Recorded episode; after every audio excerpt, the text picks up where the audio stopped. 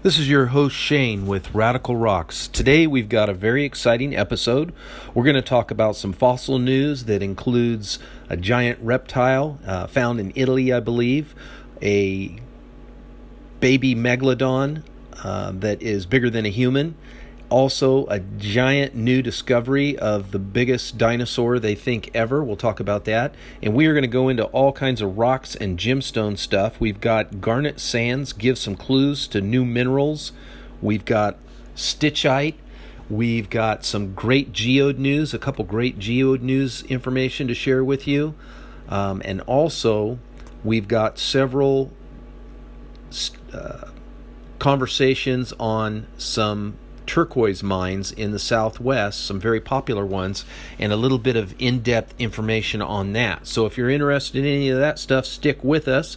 We want to thank you for your support for liking, sharing, uh, being a part, commenting. It's always appreciated. We try to get back with everybody because we appreciate that so much.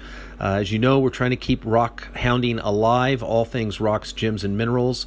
We've got our website up and going, radicalrocks.com, R A D I A C L, rocks, R O C K S.com, radicalrocks.com.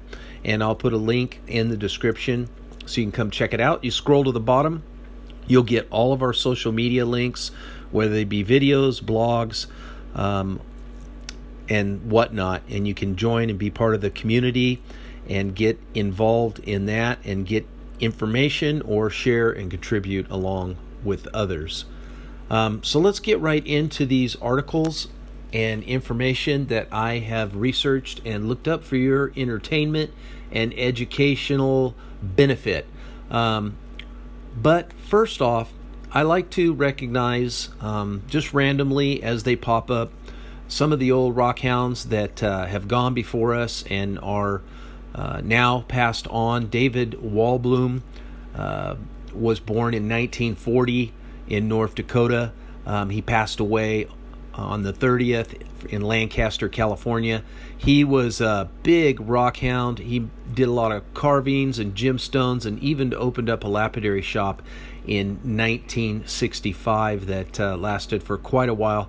Guy had a very interesting life and uh, I know he will be missed. Also, another gentleman passed away, Alton uh, Pettit Jr. passed away December 4th and um, he was born in Lubbock, Texas, and uh, was an avid mineral and lapidary um, lover, and uh, has gone to do the rock hounding in the sky, as it were. So, next, Argentina fossil could belong to the largest terrestrial creature ever. Um, this article was put out by Austin Rain M and it's found in Nature World News at the natureworldnews.com website. And this is a sauropod. They've got a picture of it depicted there. Um, they didn't find a whole lot of the bones, but some of the bones they have are indicating that this is bigger than the biggest um, pteropods ever, or sauropods rather, sauropods ever. Uh, it was unearthed in um, where was it here? Argentina. Argentina, and the biggest sauropods are up to 59 feet long, and they believe this one even got bigger. Um, it's a new specimen, and they feel that, uh, let's see, the remains originated from the Patagon- Patagonian and were discovered, meaning much information is still unknown about the sauropod species. So they do know that this has been found in an area where other type of uh, sauropods have been reported, and they feel um, that they've also found that these animals coexisted together as they were uh, plant eaters and such in the late Cretaceous period. So, kind of interesting. You can look that up if you are into fossils and dinosaurs. Also, in Italy, a prehistoric uh, giant reptile they believe they found that roamed the Italian Alps some uh, millions of years ago, as they guesstimate. And this creature was probably about 15 to 18 feet long, but uh, kind of a neat discovery back um, in Italy in the Alps. Not not too many dinosaur findings there that I'm aware of. And then another study in the media.market.us written by Wayne Ross, uh, January 18th, talks about some studies that are finding that the infant megalodons, the babies just freshly born, were uh, probably about six and a half feet in length, which uh, this is just indicating um, that uh, they were very large. This is new information. They know that the adults, based on um, trying to guess from the size of the teeth and what little um, bone structure they found from jawbone, I believe, is that uh, these creatures were nearly 50 feet long. Pretty incredible. Now, we've got all kinds of rock, gem, and mineral news today. One that I thought was really great is a new amethyst geode discovered in Uruguay, and both of our geo discoveries are from Uruguay today, and this one is for sale. Trust me, you've got to go check this out. Um, Valentine's Day is coming up. This is a heart shaped amethyst geode. Um, they split it right in two. They've got beautiful pictures here. You can look this up at goodnewsnetwork.org, and uh, it is dated January 17th. It's titled Stunning Heart Shaped Amethyst Geode discovered by miners in Uruguay, and it's for sale. And I mean, it's a perfect heart. It is incredible this and it's well set in this like slate like mineral and the amethysts are these deep deep dark dark purple with um like a quartz around the outside edge as a border to this heart and they are just spectacular so it was a lot of work for them to uh, dig through this huge terrain of basalt but uh, this find of this beautiful heart-shaped amethyst-filled geode was definitely a nice reward. Now, if you're in San Diego, um, in fact, I would use this idea anywhere you live. If you know of a park, a national park, or any kind of recreational park, or a county park, um, in San Diego they have a place called Mission Trails, and uh, in San Diego County, and you can go on walks and hikes and stuff like that. But they also put on special events. In this case, at the Mission Times Courier, and um, you just look that up, missiontimescourier.com, and the article's dated January 15th. You can see the article about Mission Trails offers forums on the park's geology. You can actually go through with somebody who's experienced and they will talk to you about the geology and point out all these different things. And I've been in the Mission Trails Gorge and there is some incredible geology there it's free of charge in this case. Um, you go to their website, uh, mtrp.org,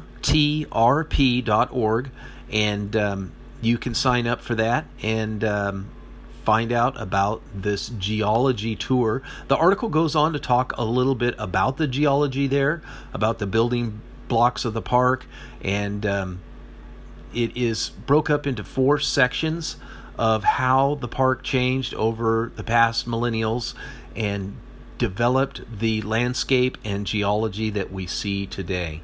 So that could be available at other places too, something you could look up. Now, here's another article Geology History Written in Garnet Sand, dated January 23rd by the Syracuse University by ScienceDaily.com.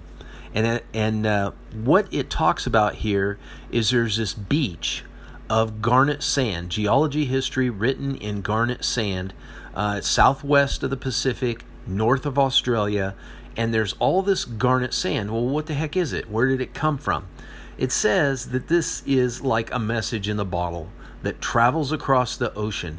So these sediments somehow during storms have, through erosion and whatnot, are carrying rocks and information from another time and another place and revealing a story from deep within the earth, some 75 miles, and then returning to the surface, then ending up as this beach, sand, and grains of sand, telling us how rocks have changed and how minerals have changed. And this particular area, it is preserved in garnet.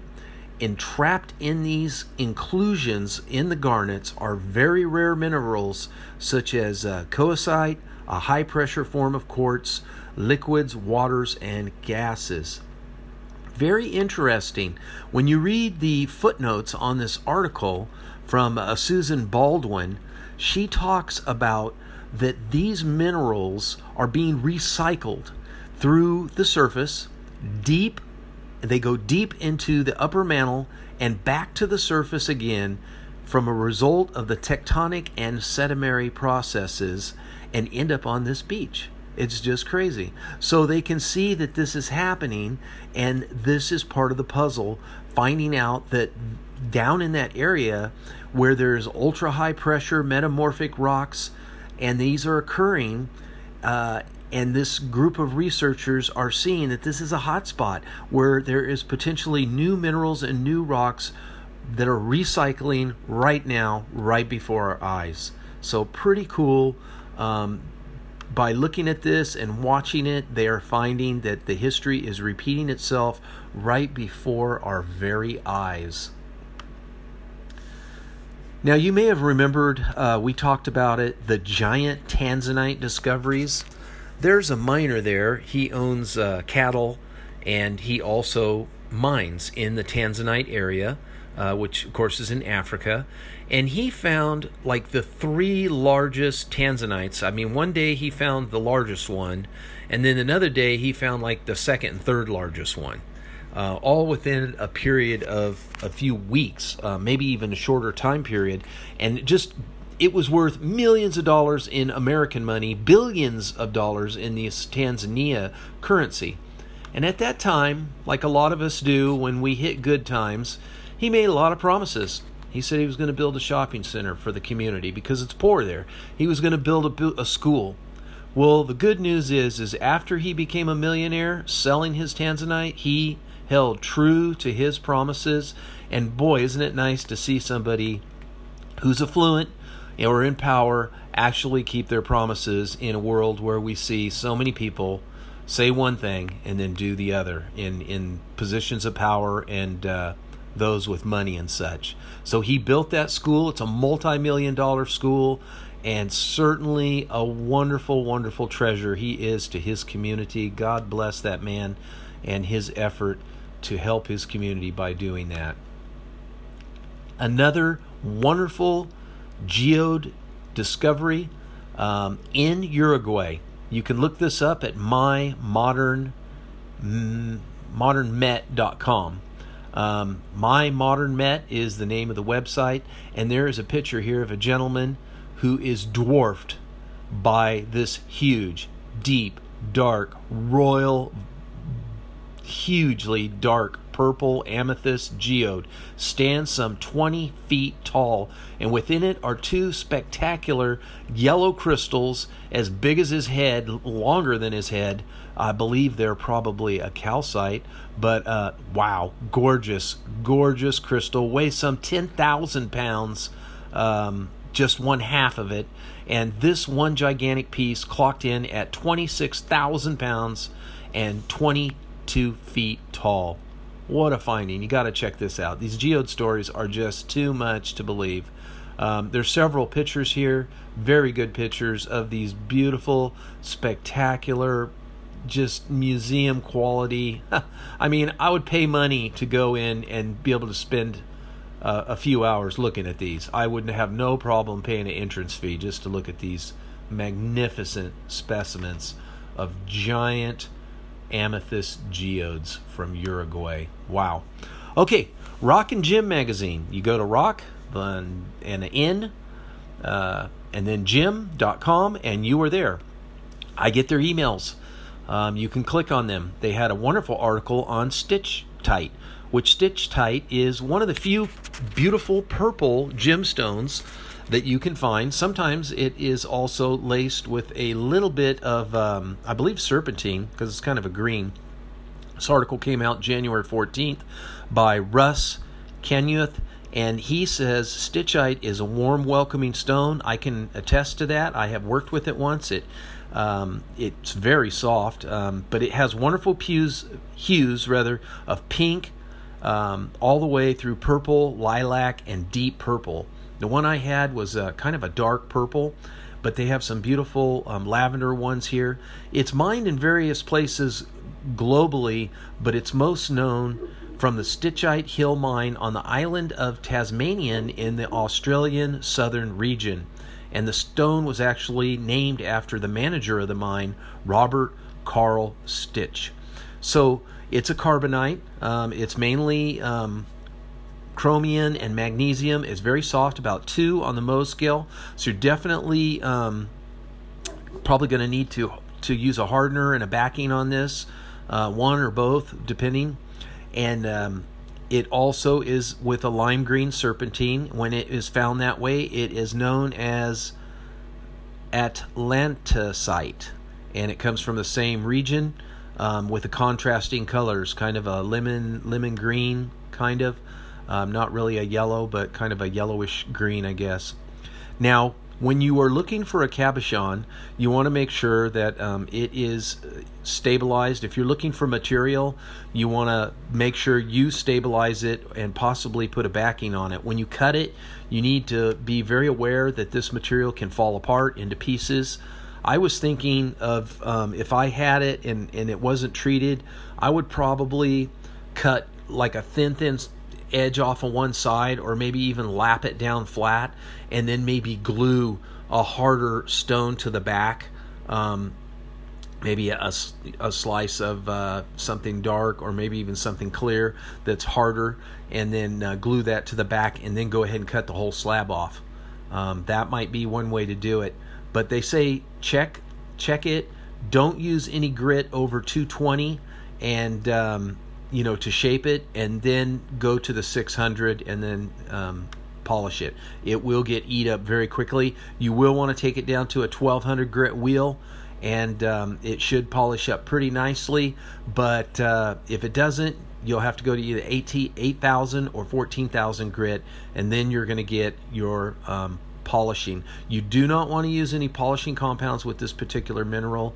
Um, and if you want to find out more about this, just look up that article on Rockin' Gem, and uh, you'll have all that information. Okay. Um, next, I want to talk about um, a lot of turquoise. A lot of turquoise. I have um, been putting some turquoise uh, specimens on our website, radicalrocks.com, for sale. Um, there's a lot of items for sale there if you're interested. We're trying to put some nice minerals and specimens up there check it out. But one of the turquoise that I have come across now in the southwest United States, there are like a top 10, top 20 rare turquoise.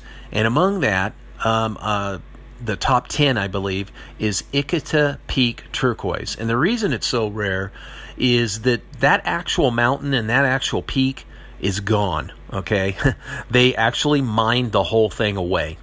Now, it is located, that hill was located next to the Kingman mine in Arizona, but Ithaca Peak has always been very collectible and sought after.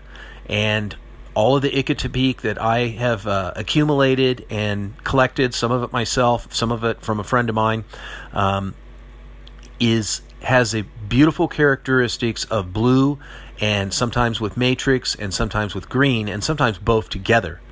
Now, this is in Arizona. In the 1960s, there was two peaks, um, about a mile or two apart, I believe, located in Kingman Mountains, which yielded this fine turquoise, the Ithaca Peak turquoise, and the turquoise mountain peak, um, which is still there, but the mine is closed and it operated up until about the 1970s. Turquoise Mountain um, shows turquoise light to high blue with both webbed and non webbed matrix, and also a famous bird's eye. Um, this can be found in Ithaca Peak samples as well. I found a couple with a bird's eye to it. These stones have a light blue circle with a di- darker blue matrix that resembles the eyes of bird. And there's several of them. And there's several dots typically in a bird's eye piece in a good sample. So you have these little orbs of blue within it. Uh, can be quite beautiful, can be faint sometimes, can be darker, um, and it is considered a classic. Um, all of the turquoise from the Ithaca Peak.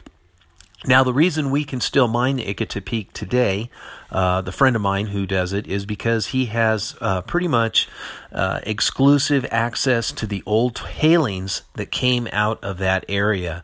Um, there is still a huge tailing pile, and many, many hours there can yield you um, a piece or two of turquoise. So I've been able to go over there and spend the day uh, sledgehammering and was able to find a few pieces here and there beautiful. Um, let's see if I have any more information on Ithaca Peak. Most of the Ithaca Peak is pretty hard, but sometimes you will find it with a matrix, and uh, the matrix will try to break away from the turquoise. If you want that look, um, you may have to add a hardener to it to keep it together but uh, also you can find pieces that can be polished and um, just the way they are. Now, one way, if you own turquoise, you need to know that this will absorb the oils from your hands or any other kind of oil. You don't want to cut it with oil. Um, you want to clean turquoise with warm, soapy water and never use steam, never use an ultrasonic cleaner, don't use heat, and don't use solvents because all of these things can damage turquoise. Okay, there's a lot of fake turquoise out there as well, so be aware of that. That's what I've got on Ithaca Peak turquoise. Also, another mine that uh, I have uh, accumulated a little bit of turquoise from was called the Blue Sky Mine. Now, it really the that's a lesser known name for this mine. Uh, most historical records go call it the Blue Eagle mine. The Blue Eagle turquoise was discovered by um, uh, Cutler Edgar. He had a very sharp eye and dug only for top grade material. He bought that mine along with his brothers in 1940. Uh, it's close to Tenabo, Nevada. It produced only a small amount of spiderweb um, turquoise for about 10 years. Uh, it's considered to be uh, pretty much no more of that turquoise left. The Blue Eagle area is located two miles west of Pilot Mountain Mine, and there's a series of moderate sized pit excavations that have been worked during the period of high turquoise demand in the 1960s and 70s. Of course, it's been picked over many times uh, after that, and there are still people who are um, working small little uh, digs in the area. This has produced some very unusual turquoise uh, pseudomorphs where the material assumes the form of another mineral, usually apatite. Um, the Blue Eagle mine had recently been reclaimed by the Olson family and maybe work today. Uh, I'm not 100% sure if that's still doing it, but it produces many nuggets. These blue nuggets resemble uh, the Arizona turquoise, which is um, very, very uh, you know sought after. But the Blue Eagle again. This uh, is located in um, Nevada, where the state mineral is turquoise. There, okay. Let's see if I have any other information on that. I believe that is it. Um, a lot of times, the stuff that's pulled out of there today, though, from this area and maybe even this mine, is a little bit on the soft side. You do not have to color it, but it will probably require some hardening. Um, to keep it stable for jewelry, but the nuggets are really nice. I've had a turquoise nugget ring made out of that that I've worn for many, many years working with. Uh, it has been stabilized, but uh, it is good stuff. And I think that's all I. Oh, actually, I had something on Kingman mine. Let me see. What did I do with the Kingman mine? Kingman mine. Here it is. Kingman turquoise. Um, okay, let me tell you a little bit about Kingman turquoise. Uh, if you don't already know, it is still available today. They are mining uh, Kingman turquoise. They have a, uh, a processing plant called the Cold. I, th- I think it's BAUGH. It's C O L B A U G H. And what they did was uh, they are digging it. They will harden. A lot of it is hardened. Um, a lot of it, uh, they save all the dust from what they cut. They cut a lot of it, make it into cabochons and jewelry You can buy rough there. Um, they do have high quality. They do come across little bits of spiderweb and bird's eye, and uh, one with a brown matrix that is quite beautiful, but uh, very, very little. And you have to buy that by the uh, gram, I believe, and um, it, it's very expensive and hard hard to come by. So this mine is in the Mineral Park area in the Cerbat Mountains, about 14 miles northwest of Kingman. It was first mined by the Native Americans. Um, there's three sites of prehistoric mining locations in the state of Arizona. Mineral Park was almost extensively worked by the Native Americans, um, but uh, even Ancient tunnels and trenches were found in the area. Ithaca Peak and the turquoise mine, formerly called Aztec Mountain or Aztec Peak, are the most famous of the peaks in the area containing turquoise. So you can just imagine if this place is called Aztec Mountain, Aztec Peak, um, as uh, National Geographic has found uh, or reported on anyway, a lot of that Aztec turquoise did come from South America and uh, likely could have come from this area. Now, uh, these hammers that they found that belong to Navajo um, uh, prospectors date back to 600 AD. Amazing, amazing. Um, in the late 1800s to 1900s, Mineral Park was mined by the Aztec Turquoise Company. Um, it was also mined by the Los Angeles Gem Company, the Arizona Turquoise, the Southwest Turquoise, and Mineral Park Turquoise. And in the same area, Tiffany's also mined a beautiful baby blue robin egg turquoise, which you can even go visit that area. Uh, as far as I know, it's open to walk through and look and see general information um, about this Kingman turquoise. Um, let's see, let's see, let's see. A little bit more information. Turquoise, Kingman turquoise is now mined by S.A. Colbaugh grandson, Marty Colbaugh. Uh, turquoise was the first stone recorded in history to be used as a gem, according to the Library of Congress. Um, also, the name turquoise comes from the French, describing a stone that came from Turkestan or Turkey in Central Asia, uh, extending from the Caspian Sea to the Gobi Desert. Turquoise has been found in crypts dating back from the first dynasty in Egypt, more than 7,000 years ago, they claim. The mines in the southwest coast of uh, Sinai Peninsula are thought to be the sources. Deposits east of Tibet were report, reported by Europeans as early as the 16th and 14th century in India, and Marco Polo reported turquoise in his travels to China. The Aztec Indians of Central America had abundance of the prized ore uh, and lots of gold. Uh, that they traveled all the way to the southwest to find turquoise, and they demanded turquoise as a tribute from their neighboring states. So um, it comes, the Kingman Blue Basin turquoise comes from dark blue, gray, to a gray matrix, to a light brown, um, to even a dark, dark gray, almost black matrix is rarely found, but sometimes can be obtained. So, anyway, hope you enjoyed today's podcast. Hope you found it informative and entertaining. And uh, with that, please check out our website, radicalrocks.com. And remember, rockhounds don't die, they petrify.